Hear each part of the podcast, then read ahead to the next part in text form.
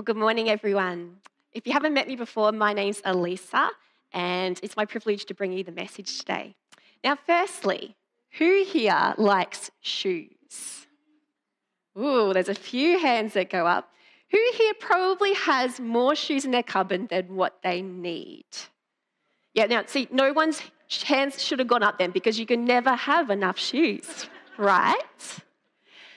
Well, today is Mother's Day, and we're going to try and combine adventure, shoes, and Jesus. Sound like a challenge? I want to start by telling you about one of my favourite stories in the Bible. It's a little bit of an unusual one, but I love it, love it, love it. So you can find it in Joshua chapter 5, and it's the story of the Israelites entering into the promised land. So they've just crossed over the Jordan River, like miraculously. God has stopped the Jordan River from flowing. And the entire Israelite nation has come barging into a land that they don't own yet. So God's promised it to them, but at the moment, it is still under the influence and control of other nations.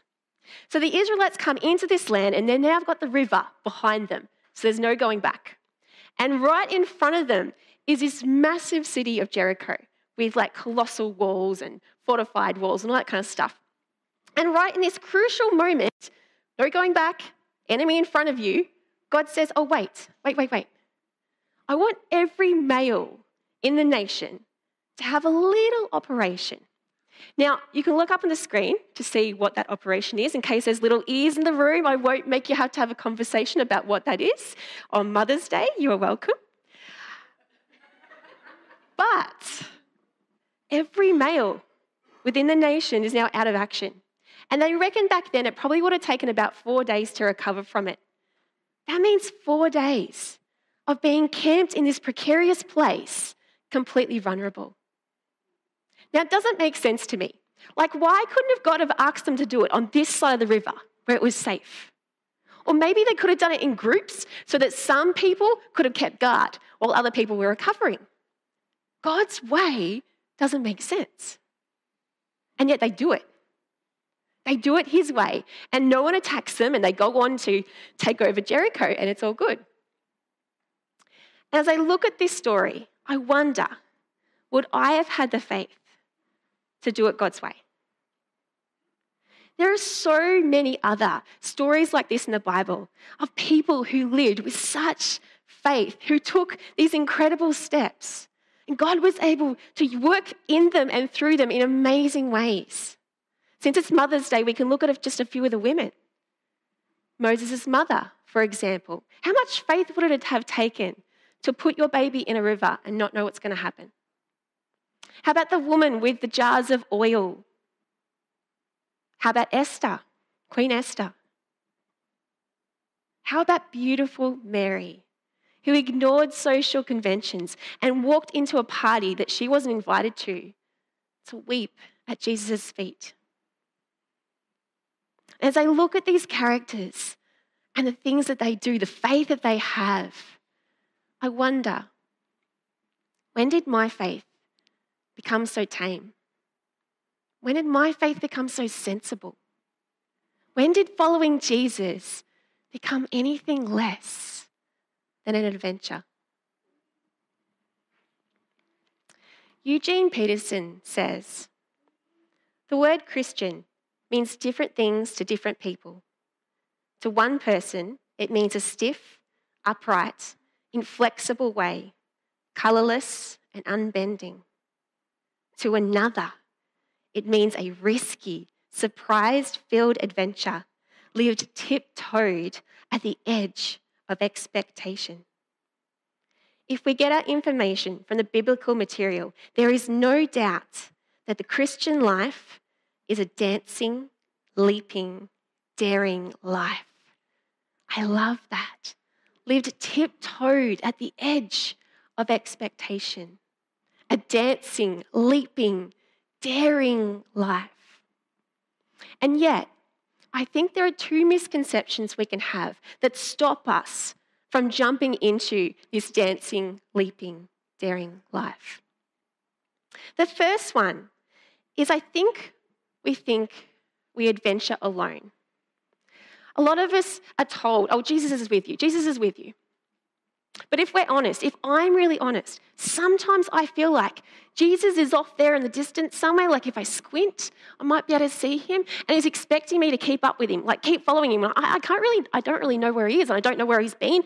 And then while he's doing that, he's also throwing these problems and these obstacles at me that I don't know how to handle. I don't know what to do with them. And I sometimes feel like he's not. Like I can't handle the things that he's given me. I just want to say if that's you this morning who feels like that, it's okay. There are seasons that we go through where it can be hard to feel Jesus. It can be hard to know that He's there with you. And it's okay. We also have to stand on the truth and the promises that God has given us. He has promised to never leave us and never forsake us. He is a God that walks with us. I think of the story of Jesus when he walked on the water. And Peter, in a step of faith, got out of the boat to walk to him. Now, Jesus didn't turn around and start running away from Peter, going, ha ha, come on, where's your faith? Start following me. Peter, when he stopped and he started looking at the waves and the wind, he started sinking, Jesus was able just to reach out and grab him. How close must Jesus have been to Peter to be able to do that? Even when we can't feel it, and even when we don't see it, the Bible promises us that we do it together. And you will face obstacles because we do live in a broken world. But we do them not alone. The second misconception I think we have is that adventures have to have the drama and intensity and action of a cinematic movie. Adventure is simply to venture, to risk, to dare, an uncertain outcome, an unusual experience. I believe that God has given each of us a particular personality, particular dreams and crazy ideas and deep longings. And He has placed us in a moment in time for a purpose. There are things that He stirs your heart for like no one else. There is an unknown and untrodden path that only you can walk. A story unfolding with a part that only you can play if we have the courage to step into that adventure. We've recently heard about some people here at York Street in our What Faith series who were doing this, taking those steps of faith. People like Heather, who had a heart for kindness and generosity in families. And she took the step to ask people just to fill a box full of food with her for people in need at Christmas time.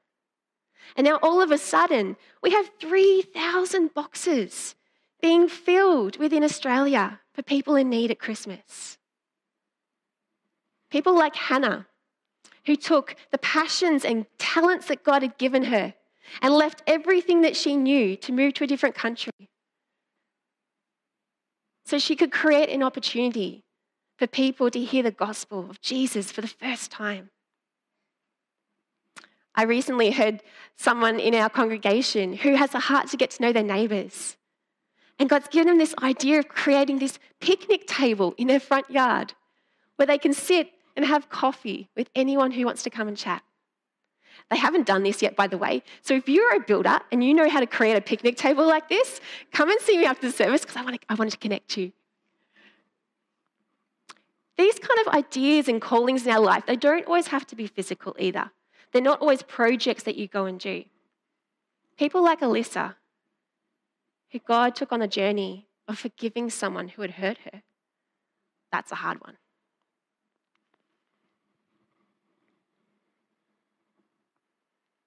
I want to say too, these type of callings are not always there. Don't feel bad if you're like, oh, I don't know what God's calling me to right now, though. That's okay. These kind of things are not always there. They're not always for now, and they're not always forever. Some of us are sitting with something that God's called us to 25 years ago that actually is no longer what He's calling us to anymore. He's got something new for you but you need to let go of that first thing. there is also the beautiful adventure of following Jesus in our everyday, ordinary moments of life, of surrendering our plans and how we think the day should go, and being open to the adventure God calls us to, to listen to Jesus. Mums, can I focus in on you for a little bit? There is a saying that as a mum, we, we wear many hats. Now, hats are boring and they don't suit my hair. So, today we're going to go with shoes. Mums, do you know how many different shoes you need to wear every day? How many roles are expected of you? See, it goes like this We wake up in the morning and we put in our slippers, hoping to find just five minutes alone with Jesus because we're all about that spiritually disciplined life, right? As you're doing this, your toddler sneaks out of bed and spills an entire bottle of milk all over the kitchen floor. So suddenly you need to grab your gumboots and walk into that kitchen and clean up the swimming pool of milk that is now covered all over your kitchen floor. As you just finished up that, your nine year old walks in the room and says, Ma, I've forgotten to do my homework again 10 minutes before school starts. So now you've got to put on your teacher's shoes and try and figure out how to change decimal points into fractions. Like whoever needs to use that in life, but still you need to do it 10 minutes before school starts. You get that done. You then need to race your kids to school. You grab your work shoes. Hashtag living that boss girl life. If you don't know what that means, it's okay. You are still smashing it at your work right now, by the way. Someone needs to hear that. You finish at work, you grab your gym shoes because you need a quick workout in because our body's a temple. Our body's a temple, we need to look after the temple. then you jump into the car and you eat an entire box of chocolates because, you know, balance, right? then it's time to pick up the kids. You get your taxi driver shoes, you jump into the car and you race your kids to the 50 things they have to do after school and everywhere around Ballarat. Exhausted yet? Too bad. Getting home, we're putting on our chef shoes because we need to cook an organic, nutritious, wholesome, Instagrammable meal for our family to eat. Which, of course, they don't. Nobody likes, and you end up with cheese sandwiches anyway. You then need to clean the entire house, rest your kids into bed. Oh, and did I mention you still need to be an amazing friend, mother, daughter, sister, wife, partner, and don't let the rabbit die. Now, add your own scenario. Because we all have crazy days. We all have those moments and those roles that are demanded of us. But what if we saw each of those moments as an opportunity, an invitation to follow Jesus? The milk that got spilt. Now you're out of milk. And we've got to go to the supermarket and get some more, which is the last thing you need today. But while you're there, you notice that the gentleman in front of you can't pay for half of his groceries. And you have an opportunity to show kindness and generosity to someone you don't know. You may never know the impact that little moments like that have on somebody. And actually, that's the difference too between a movie and living out God's kingdom is a lot of the time we don't get to see the ending. It's not always easy. What if God asked you after this service to walk across the room to someone you don't know and pray for them out loud? Would you have the courage? What if it was some stranger down the street? Does that change things? What if it's having a conversation about faith with a co-worker? What if it's listening to your grandchild talk for a whole hour about a YouTuber with patience and interest? That takes a lot of faith.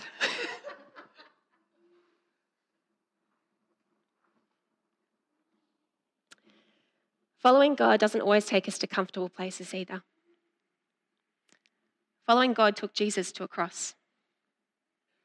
Jesus, the Son of God, willingly took upon himself your brokenness, your fear, your selfishness, everything that keeps us from a holy and nothing but goodness God. He took that upon himself and he died and he rose again so we could live in freedom, so we could live together with God. If you've never said yes the adventure of following Jesus. Can I invite you to do that today? If something is stirring in you and you want to know more, come and have a conversation with myself or one of the staff after the service. We'd love to have a chat. Or if that's too intimidating, you can scan the QR codes found in front of the chairs and make a little note, and someone can get back to you. Or if you're watching online, you can email us. All the details are on the website.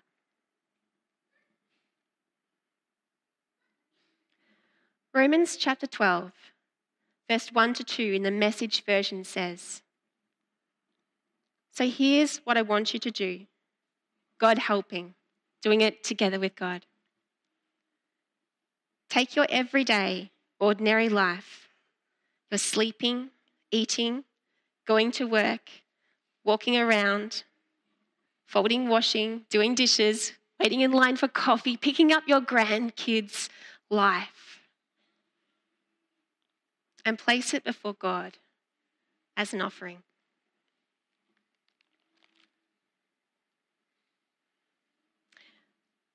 You're not just making another sandwich.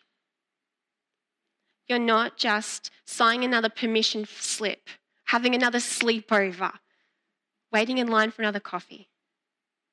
You're living out God's kingdom in your home, in your office, with your friends, when you rest by yourself.